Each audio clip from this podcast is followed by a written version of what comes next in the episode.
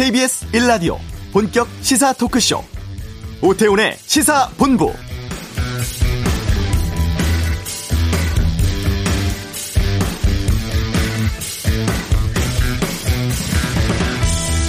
휴대전화 요금 얼마나 내고 계십니까? 온 가족 요금 합치면 통신비가 상당한 부담입니다만 비싸다고 안 쓸 수도 없죠. 국내 휴대전화 가입 수가 7천만 대 육박하고 1인당 요금은 3만 원부터 13만 원까지 매우 다양한데요. 모든 국민이 요금 지불하고 이용하는 서비스지만 정작 국내 이동통신사들이 전화 한 대로 얼마를 버는지 원가가 얼마인지 알 수 없었습니다. 요금이 적절한지를 따지려면 통신사의 정확한 데이터가 필요하고 국민의 알 권리 차원에서 대법원의 원가 공개 결정이 있었음에도 국내 통신사 자료를 제대로 파악할 수는 없었습니다.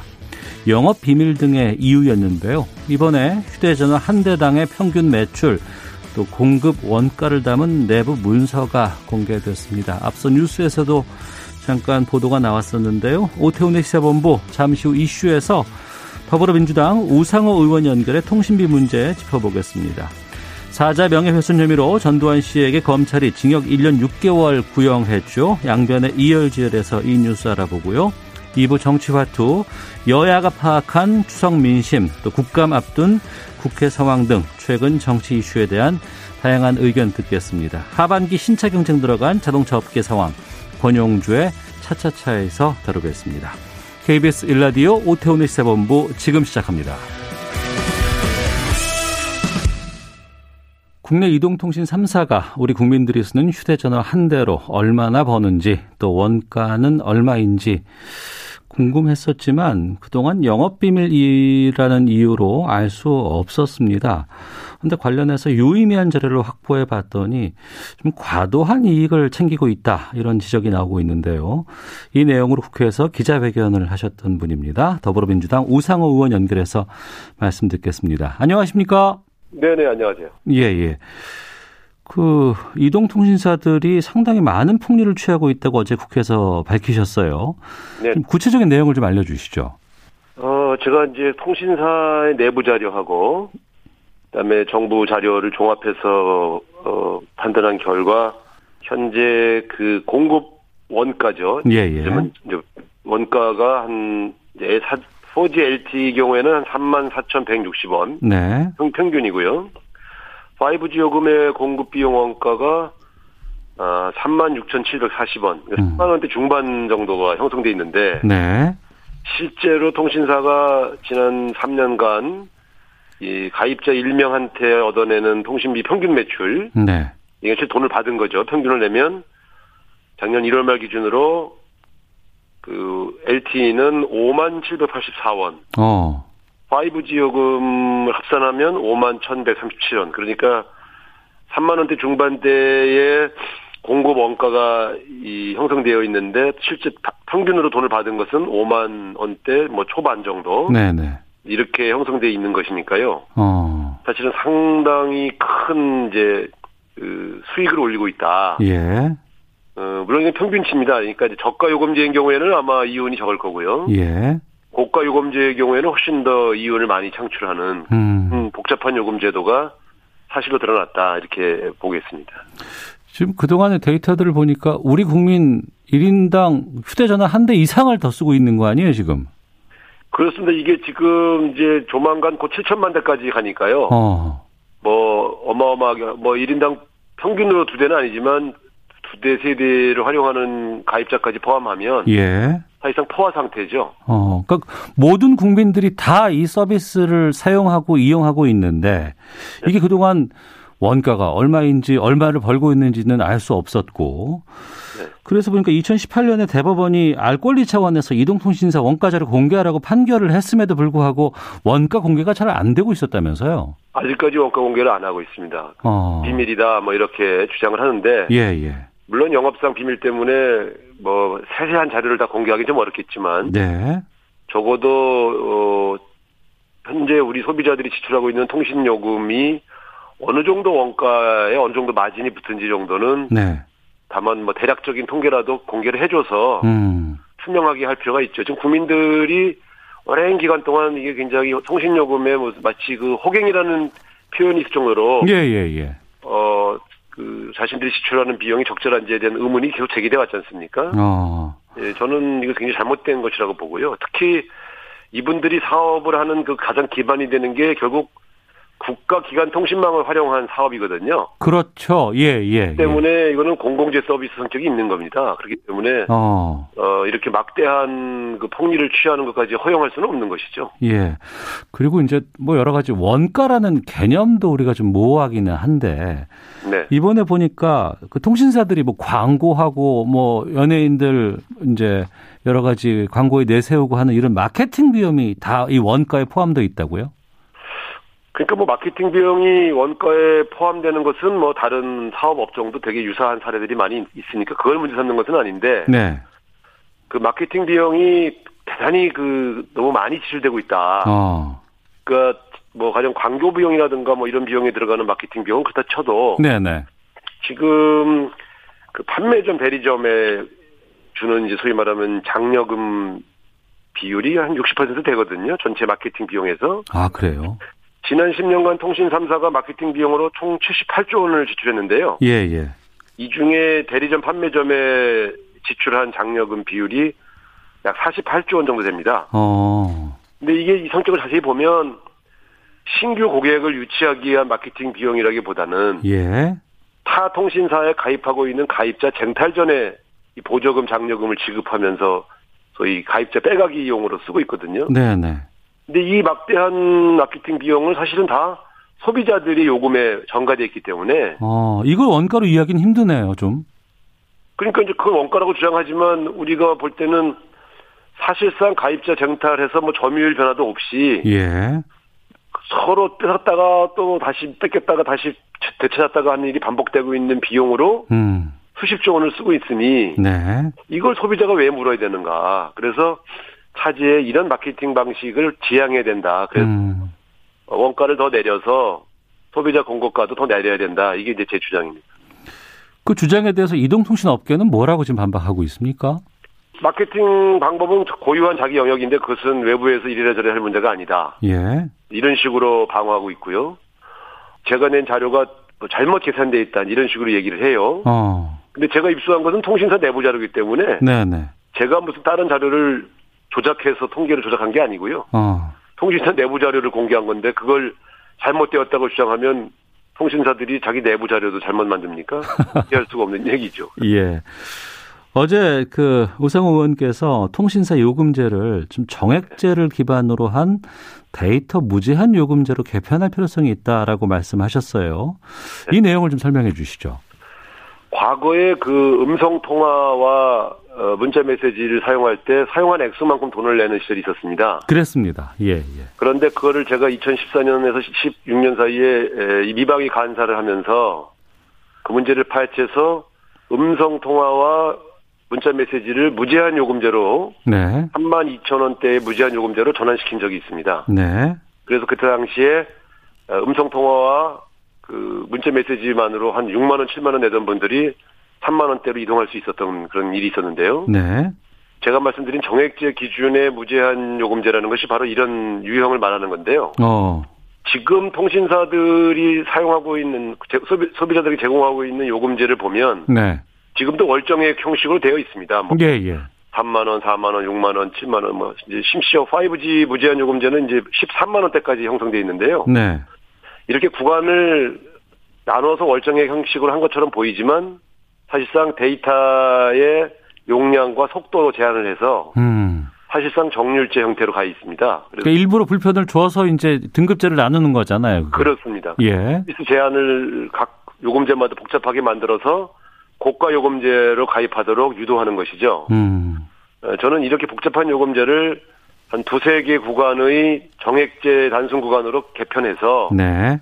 데이터 무제한 요금제로 전환해야 된다. 어. 그러니까 지금 데이터 사용량이 굉장히 많지 않습니까? 예, 예. 사실상 데이터를 뭐 1기가다 혹은 5기가다 10기가다 이렇게 뭐 100기가까지 주는데 예, 예. 여기에 물론 이 용량과 속도에 따라서 원가가 좀 더 드는 건 사실이니까 예. 그러나 지금처럼 뭐 5G 요금제가 13만 원짜리까지 가야 할 이유가 전혀 없습니다. 음. 그런 측면에서 구간을 단순화해서 어, 정액제 형태로 네. 뭐 3만 원대, 4만 원대, 6만 원대 뭐 이런 정도 한 3개 정도나 4개 정도 구간으로 음. 편성한 다음에 거기에 데이터 무제한 요금제를 도입하면 요금제도 간편해지고 실제 통신 요금도 인하하는 효과를 볼 수 있죠. 네. 그 5G는 잠시 뒤에 제가 다시 질문을 좀 드려보겠고요. 네. 그 문재인 대통령 대선 공약을 보면 통신비 인하라는 부분이 나옵니다. 네. 기본료 이자는 폐지할 때가 되지 않았냐라는 것도 있고 좀 보편적인 요금제들 도입해야 된다라는 방안들 어 초기에는 좀 논의가 되는 것 같다가 지금은 좀 잘 안 보입니다. 어떻습니까? 어, 기본료 폐지 운동을 제가 지속적으로 했었는데요. 예. 이제 무제한 요금제로 전환하게 되면 사실상 기본료 폐지 주장하기가 좀 어렵습니다. 아, 예. 예, 그래서 저는 이제 기본료 폐지 문제보다는 이제 보편 요금제 성격의 정액제 데이터 무제한 요금제가 더 바람직하다. 네. 이렇게 보고 있는 것이죠. 어, 알겠습니다. 이번 사자 추경 때 통신비 관련해서 여러 가지 좀 정치권에서 논란들이 꽤 있었습니다. 네. 어찌됐건 간에 그 금액은 많이 좀 줄긴 했습니다만 약 4천억 원의 금액이 통신사에 지급된다고 하는데 네. 이게 통신사 좀 특혜 주는 게 아니냐라는 좀 주장도 있었고 오히려 지금 이 코로나19 상황에서는 데이터를 많이 쓰기 때문에 좀 통신사 자체적으로 어, 수익이 많이 나니까 좀 요금 할인들 같은 고통 분담 해야 하는 거 아니냐는 주장도 있거든요. 이 부분은 어떻게 보시는지요? 첫 번째 통신사에게 특혜를 줬, 줬다는 표현은 그것은 약간 어불성설입니다. 왜냐하면 통신사에게 추가로 돈을 더 준 것이 아니라 네.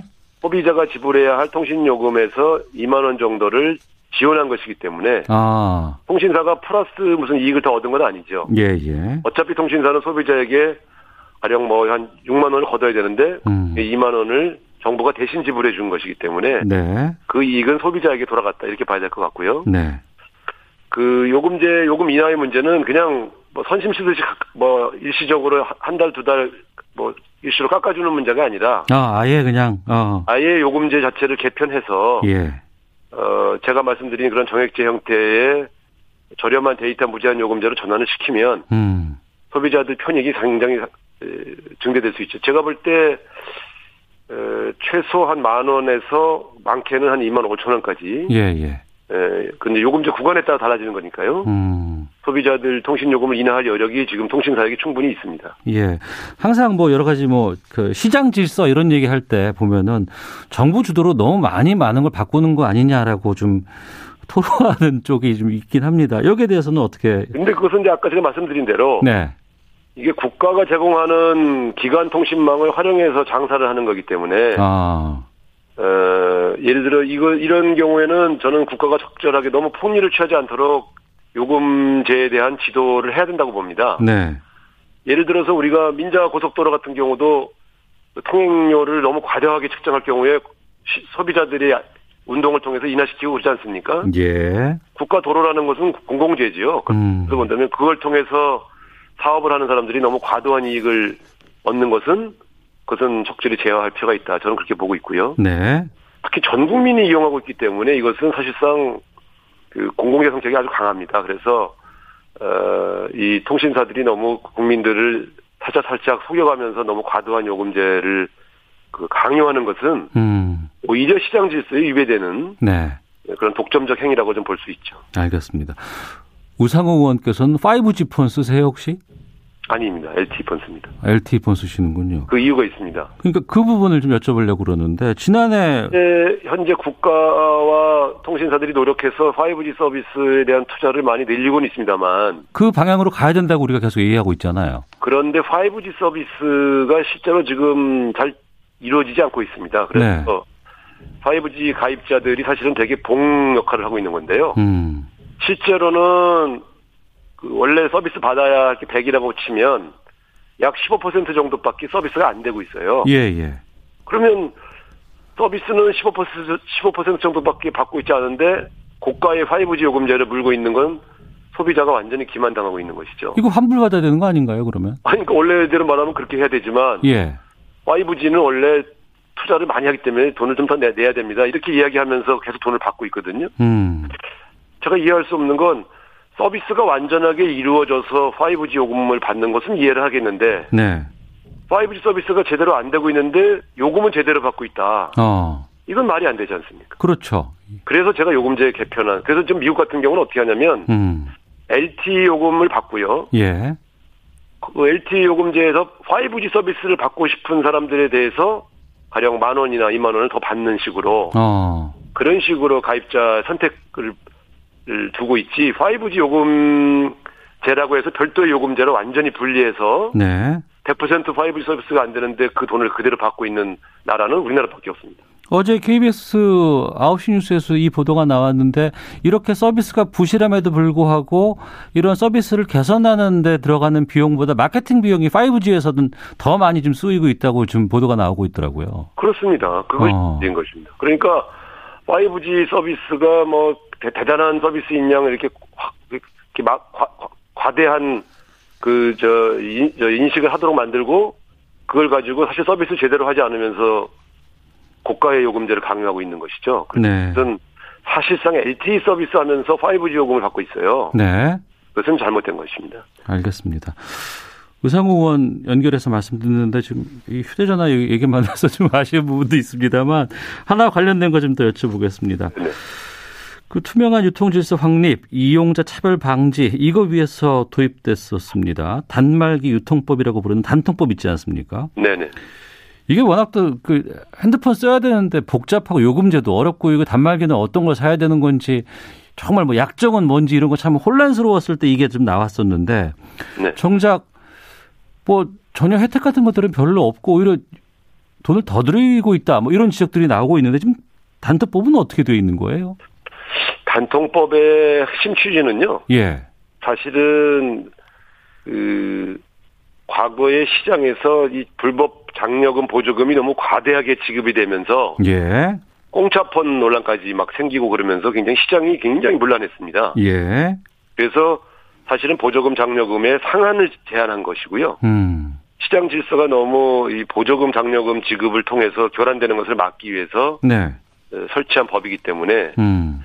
에, 아직까지 판매점 대리점 중심으로 그 이 저 단말기 판매가 진행되고 있는 대한민국 현실에서 보면 네. 단통법을 폐지하는 것은 너무 때가 이르다. 어. 저도 지금의 유통망에 어떤 변화와 혁신이 생기지 않고서는 이 단통법만 폐지할 경우에 지금 아까 말씀드린 것처럼 막대한 마케팅 비용을 소비자에게 전가하면서 불법 보조금 장려금을 지급하는 이 시장 교란 행위가 또 반복될 것이기 때문에 네.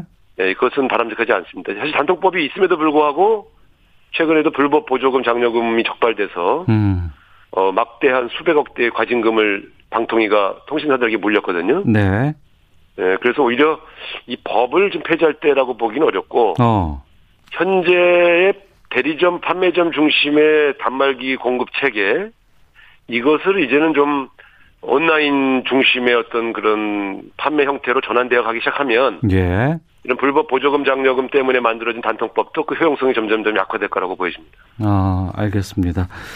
어, 그 기본적인 취지는 살리되 여러 가지 것들을 좀 약간 좀 조정할 필요가 있다라고 좀 이해하도록 하겠습니다. 네, 네, 그렇습니다. 예, 지금까지 더불어민주당의 우상호 의원과 함께 말씀 나눠봤습니다. 오늘 말씀 여기까지 듣겠습니다. 고맙습니다. 네, 감사합니다. 네, 청취자 의견 좀 소개해드리겠습니다. 최혜자님, 통신요금으로 등골이 휩니다. 제발 개선해 주세요. 쓰는 만큼만 냈으면 좋겠습니다. 최소건님은 멤버십 포인트 좀 없애고 요금 낮춰주세요. 김지영님, 1.5기가로 한 달 쓰고 있는데 밖에서는 데이터 나갈까봐 콩 못 듣습니다. 라고 의견도 보내주셨습니다. 자, 이 시각 교통 상황 살펴보고 헤드라인 뉴스 듣고 오겠습니다. 교통정보센터 김한나 리포터입니다. 네, 지금 돌발 구간이 많아서 긴장 늦추면 안 되겠는데요. 서울 시내는 강변북로 구리 방면으로 한강대교 부근 1차로에서 승용차 관련 추돌 사고가 발생했습니다. 뒤로 성산대교부터 정체되고 있고요.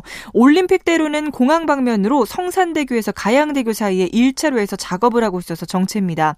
또 가양대교와 방화대교 사이 4차로와 갓길에서는 추돌 사고까지 처리하고 있어서 매우 혼잡한 상황입니다. 내부순환도로입니다. 성산대교 쪽으로 기름램프와 정릉램프 사이 3차로 에 1차로에서 작업이 계속되면서 뒤로 종암분기점부터 많이 막히고 있고요. 고속도로에서는 중부 내륙고속도로 양평 방면으로 충주분기점 부근 2차로에서 비탈면 수해 복구 작업을 하고 있어서 2km 정체되고 있습니다. 반대 창원 쪽으로는 현풍분기점 부근에서 작업을 하고 있어서 3km 지나기 어렵고요. 중부고속도로는 남이 방면인데요. 증평나들목에서 오창 쪽으로 차선 작업을 하면서 4km 구간이 막히고 있습니다. KBS 교통정보센터였습니다.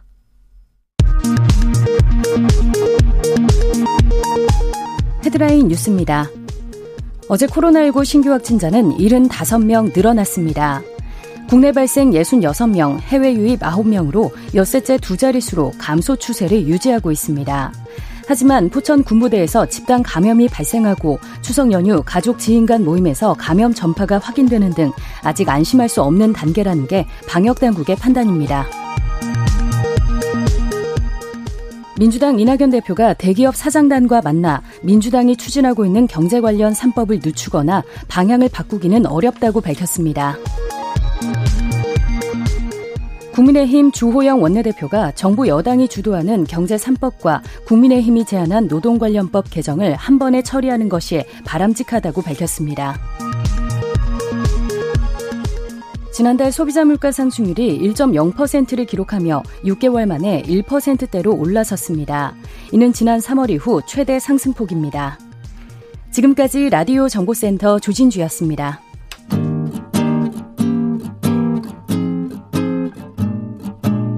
KBS 1라디오 오태훈의 시사본부 여러분의 참여로 더욱 풍성해집니다. 방송에 참여하고 싶으신 분은 문자 9730번으로 의견 보내주세요. 짧은 문자는 50원, 긴 문자는 100원의 정보 이용료가 붙습니다.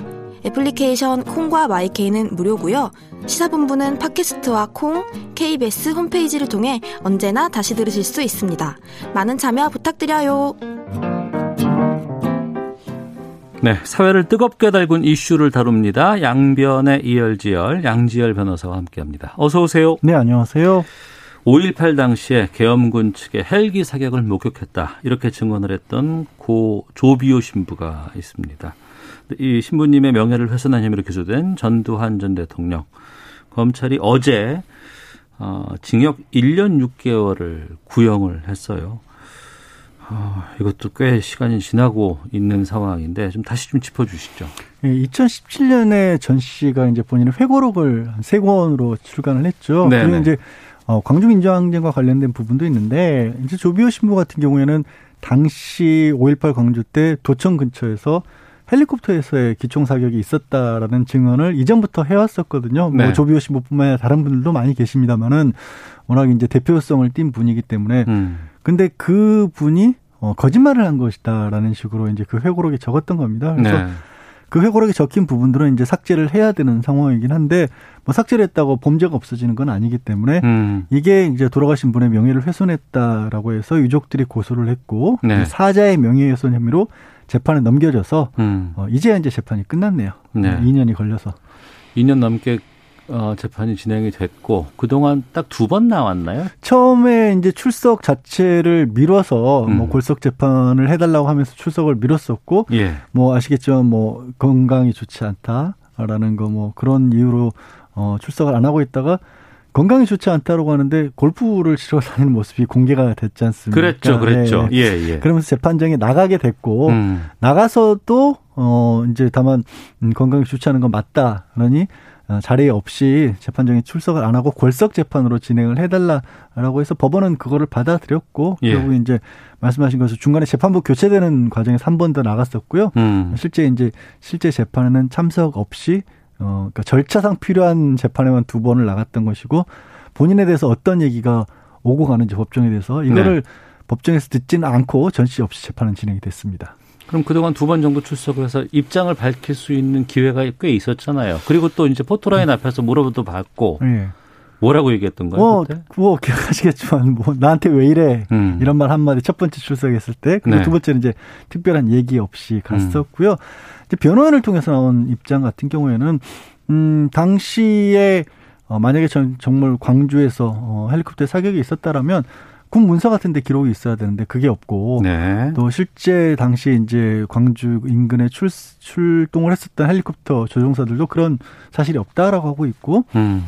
또 조비오 신부뿐만 아니라 다른 많은 사람들도 만약에 광주에서 헬리콥터 사격이 있었다면 어, 증언을 했어야 되는데 그런 증언이 없지 않느냐라는 네. 주장인 겁니다. 그러니까 한마디로 증거가 없다라는 음. 주장을 반복을 했고요. 네. 마지막 최후 변론까지도 그런 내용으로 이루어졌고 반면에 이제 검찰에서는 아시겠지만 이제 5.18 진상규명을 해서 이제 국립과학수사연구원에서 전일 빌딩의 대표적인 게 남아있는 총탄 자국 같은 경우에는 네네. 헬리콥터에 의하지 않고서는 그 각도에서 총알이 음. 어, 도저히 총알 자국이 남아있을 수 없다라는 게 과학적으로 밝혀졌거든요. 그러니까 현장은 아직도 있는데 네. 거기에 필요한 뭐 증거래든가 네. 이런 것들을 확보하기가 지금 어려운 상황 아니에요? 사실 생각해 보시면 40년이 지난 일이고요. 예. 뭐 요즘 같으면 많은 사람들이 뭐 스마트폰 같은 걸로 촬영도 했겠지만 그렇죠. 예.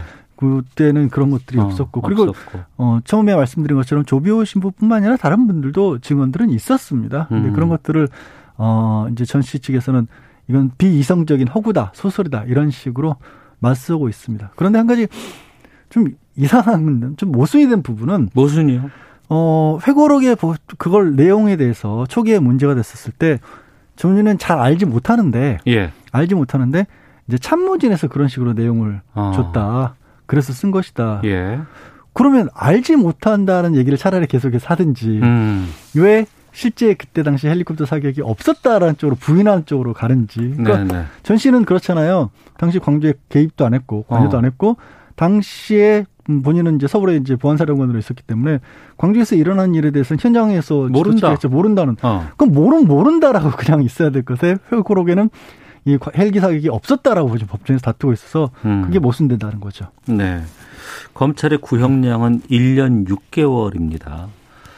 그런데 80년 광주에서 일어난 일과 관련해서 생각해 본다 그러면 이건 너무 약하지 않느냐. 네.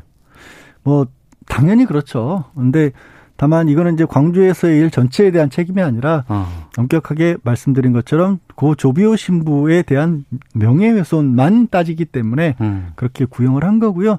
어, 사자의 명예훼손 자체가 최고 법정형이 2년입니다. 네. 그러니까 1년 6개월이면 명예훼손 치고는 상당히 높은 형량을 구형을 한 거고요. 음. 여기서 뭐 유죄로 저는 뭐 유죄가 뭐 나올 거라고 100% 확신합니다만 네. 이전 씨에 대한 처벌의 유죄 무죄를 떠나서 법원에서 공식적으로 당시 헬리콥터 사격이 있다는 걸 인정하는 거. 아. 이게 저는 큰 의미가 있다. 의미가 있다. 어, 말씀드린 것처럼 국과수에서는 이미 있었다라고 인정을 했지만 예. 이걸 일반 형사 재판에 적용을 해 보면요. 이거는 수사기관의 증거 자료입니다. 아. 그러니까 법원에서 법정에서 공식적으로 예. 그런 사실을 인정한 건 아닌 거거든요. 아. 그러니까 역사적 기록에 어떻게 보면 중요도로 비춰봤을 때는 훨씬 더 이 부분이 무게가 있다라고 저는 봅니다. 예, 광주 민주화운동으로 인한 희생과 상처는 너무나 크지만 아직도 발포 명령을 누가 지시했는지 이것도 지금 밝혀지지 않고 있는 상황이네요. 그렇죠. 그 부분도 계속해서 뭐 당시에 책임을 져야 될 사람들은 잘권 수준이었다. 뭐 이런 어. 식의 정말 받아들이기 어려운 주장을 반복하고 있고요. 예. 사실 회고록을 이렇게 썼던 그런 말씀드린 것처럼 그렇게 본인은 모른다면서 왜 이런 회고록까지 썼을까를 음. 생각해 보면 결국에는 이거를 역사적인 논쟁거리로 만들어서 네.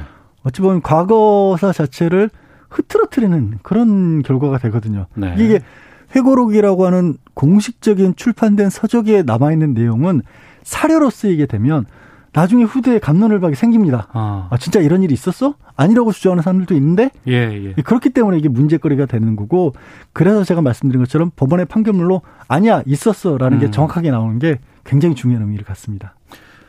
오래됐네요. 선거는 언제쯤 나올까요? 선거는 다음 달 30일이라고 하는데 네. 생각보다 그 선거 기간을 좀 오래 잡은 거예요. 그러네요. 어, 왜냐하면 예, 예.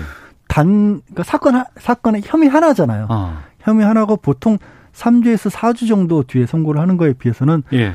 뭘 고민할지 모르겠습니다만 어쨌든 재판부도 굉장히 엄중하게 꼼꼼하게 판단을 하겠다라는 음. 취지로 보입니다. 다음 달 30일입니다.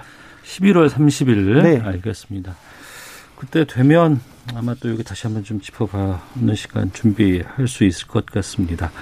자 그리고 어, 이 내용도 좀 궁금해서 여쭤볼까 하는데 국민의 생명과 안전을 위해서 밤낮 없이 일하는 소방관들입니다. 어벤져스에도 들어가야 된다고 네, 네. 다들 얘기를 하고 있어요. 이런 소방관들이 법정 이자 수백억 원에 달하는 이 금액을 부담해야 한다는 처지라고 하는데 뭔 일이에요, 이게? 이게 이 소방관 분들의 대우가 조금 그나마 정상적으로 돌아가시는 게 불과 재, 작년 재작년부터 이루어진 일입니다. 네, 소방청으로 네. 독립해서 시키기도 음. 했고 뭐 지방에 있는 분들과 서울에 있는 분들의 차이 이런 것들도 많이 줄어들기 시작한. 게. 예. 그러면 그 전까지의 대우가 어땠는지를 아주 그냥 정확하게 들여주는 사례인 거예요. 뭐냐면 이분들이 근무를 하고도 초과 근무를 하고도 하루에 네. 예를 들어서 15시간 근무를 했다 그러면 음. 7시간 기준으로밖에 돈을 못 받았던 겁니다. 이게 왜 그러냐? 네. 어, 지방자치단체에서 이분들의 급여를 책임지고 있다 보니까 네. 지방자치단체에서 올해 예를 들어서 소방관청에 배, 예정된 배산이 100억이다. 음. 근데 실제 줘야 될 임금은 150억 원이다. 네. 그럼 우리 예산 범위 내에서만 줄 수밖에 없다 그래서 100억만 줬던 거예요. 아, 예, 예. 이게 정말 말도 안 되는 계산법이지 않습니까? 음, 생각해 네. 보면. 니는 이, 이것만 쓸 수 있어라고 네. 돈을 던져줬고. 일은 분명히 더 일은 했는데. 더 했는데. 네. 그러면 그 안에서만 나눠 가자 이렇게 네. 되는 거 아니에요? 그런 식으로 예산을 집행을 했던 겁니다. 그게 예. 불과 10여 년 전까지 그랬던 거고요. 음. 그래서 2009년도에 한 17,000명 가량의 어, 소방관 분들이 이게 어떻게 있을 수 있는 일이냐라는 네. 정상적으로 급여를 달라라는 소송을 제기를 하신 겁니다. 음. 당연히 이제 법원에서는 소방관 분들의 손을 들어드렸죠. 일한 만큼 지불해야 된다라고 판결했겠죠. 그건 뭐, 뭐 예. 민간 기업이라도 너무 명확한 거지 예, 않습니까? 예. 근데 다만 문제가 생겼던 게 뭐냐면 이분들이 청구를 냈었을 때 청구한 금액 중에서 휴일 근무하고 시간의 수당이 있는데 법원에서 네. 다른 초과 근무 부분은 인정을 하는데 음. 이 주말에 근무하는 것은 주말 근무 수당만 받아야지 휴일 네. 근무까지 이렇게 겹치는 것은 안 된다. 그 중복 네. 지급이다. 그래서 그 부분을 뺀 겁니다. 네, 네. 그래서 그 분들에게 전체적으로 어 받으셔야 될 돈이 음. 액수가 좀 줄어든 거예요. 그러니까 1110 그러니까 그러 1118억 원 가량이 전체 예. 모았을 때 1118억 원 가운데 한 270억 원 넘는 돈은 돌려줘라라고 항소심에서 판결한 겁니다. 그러니까 1심에서는 그래 맞아 다 네. 받아 네. 다 지급해야 돼라고 해서 돈을 다 이미 줬어요. 네. 근데 2심에서 항소심에서 그 중에 일부는 판결이 잘못된 것 네. 같네라고 번복한 거군요. 네, 번복을 한 겁니다. 근데 문제는 그게 이제 2009년에 소송을 제기를 한 건데 예. 대법원에서 최근에야 그걸 확정을 해준 거예요. 아, 대법 확정이 됐어요. 네. 그러니까 문제가 생긴 거죠. 이게 1심에서는 우리 법원의 판결 중에 가집행할 수 있다라는 게 있습니다. 예, 그러니까 예. 그게 돈을 그렇지 않습니까? 돈을 받을 돈이 있는데 음. 내가 당장 돈이 급한데 받을 돈이 있지만 나중에 대법원 판결된 확정된 뒤에야 받을 수 있어. 그러면 2, 3년 뭐 3, 4년 흐른 뒤에 받으면 네. 굉장히 어려울 수가 있지 않습니까? 그래서 판결 내고 나서 그 이자 뭐 지급 안 하면은 이자 얼마 더 내야 된다 네. 뭐 이런 것도 있잖아요. 그런 것도 있죠. 그래서 이제 그거를 일단 판결은 확정은 안 됐지만 네. 1심 선고를 할 때 가집행이란 걸 할 수 있다라고 하거든요. 그래서 이미 돈을 줬군요. 네, 돈을 줬던 겁니다. 예. 그런데 항소심에서 그 중에 일부는 안 돌려줘야 될 거라고 하버리는 바람에 어. 그리고 이제 확정이 됐잖아요. 한 예. 10년이 지나서 그래서 그 사이에 돌려줘야 될 돈에 이자가 붙어버린 겁니다. 아, 아. 그동안 미 받아서 썼는데. 네. 예, 그러니까 예. 천만 원을 예를 들어서 받아주신 분 같은 같은 경우에는 10년 동안 연징 한5% 정도 법정 이자가 붙거든요. 예. 500만 원이 돼 버리는 거예요, 이게. 어, 그 요즘 그런 이자가 어디 있어요? 그래서 1,500만 원을 예를 들어서 돌려줘야 되는 그런 상황이 되면 복리로 계산하거든요. 아, 이건 또 복리로 네, 계산합니까? 네. 그러니까 왜 법정에서 법원에서 재판을 한 거는 예, 예. 그런 취지가 심지어 이제 판결 확정 이후로는 이게 20%까지도 올라가요. 어. 왜냐하면 이제 법원에서 확정한 것도 빨리 안 갚으면 안 된다는 취지로서 그렇게 한 건데 네. 이 경우에는 확정될 때까지 시간이 너무 오래 걸리다 보니까 이자가 음. 천문학적으로 늘어나 버린 거고 네. 소방관분들 입장에서는 아니 이게 지금 받을 돈 물론 그중에 예전보다 낮게 많이 받으신 거지만 돌려줘야 될 돈이 상당히 많이 그것도 이자까지 붙여서 그 국가가 우리 상대로 무슨 돈놀이한 거냐 이렇게 돼버리는 어. 그런 상황이 된 겁니다. 예 예. 그럼 이건 어떻게 풀어야 돼요? 이거 대법원 확정 판결 나온 건 돌릴 수도 없잖아요. 돌릴 수도 없죠. 그래서 이거를 어떻게 해야 되냐 이 피해 부분을 과연 어, 소방청이나 뭐 행안부나 음. 지자체 이런 쪽에서 좀 대안을 좀 마련해 줘야 되는 게 아니냐라는 목소리가 나오고 있는 거죠. 네. 네. 이런 경우가 종종 발생할 수 있을 것 같은데요. 이 상황들을 이해해 보니까. 어, 뭐 흔한 사례는 아니고요. 무엇보다 예. 대법원 확정 판결이 좀 많이 늦어지는 경우들이 어. 이렇게 대규모의 국가 소송, 상대 소송 이런 데서는 또 주어질 수가 있거든요. 예. 그러니까 이 소방관분들 입장에서는 차라리 1심 어. 이후에 안 줬으면 그 가지급하지 말고 그냥 네. 우린 기다려 봤으면 네. 지금이라도 돈 받으면 훨씬 더 좋았을 텐데. 훨씬 나은 상황일 텐데 어. 오히려 그렇게 돼버린 거죠. 이제 국가 입장에서는 가지급을 안 했다가 확정이 되면 그럼 네. 일시부터 이자를 오히려 줘야 된다 뭐 이런 식의 음. 그런 거 있을 텐데 법이 사법제도가 신속해야 된다는 부분도 굉장히 필요하거든요. 이렇게. 알겠습니다. 자, 1부 여기서 마치겠습니다. 지금까지 양재열 변호사 함께했습니다. 고맙습니다. 네, 고맙습니다. 잠시 후 2부 정치화투로 돌아오겠습니다.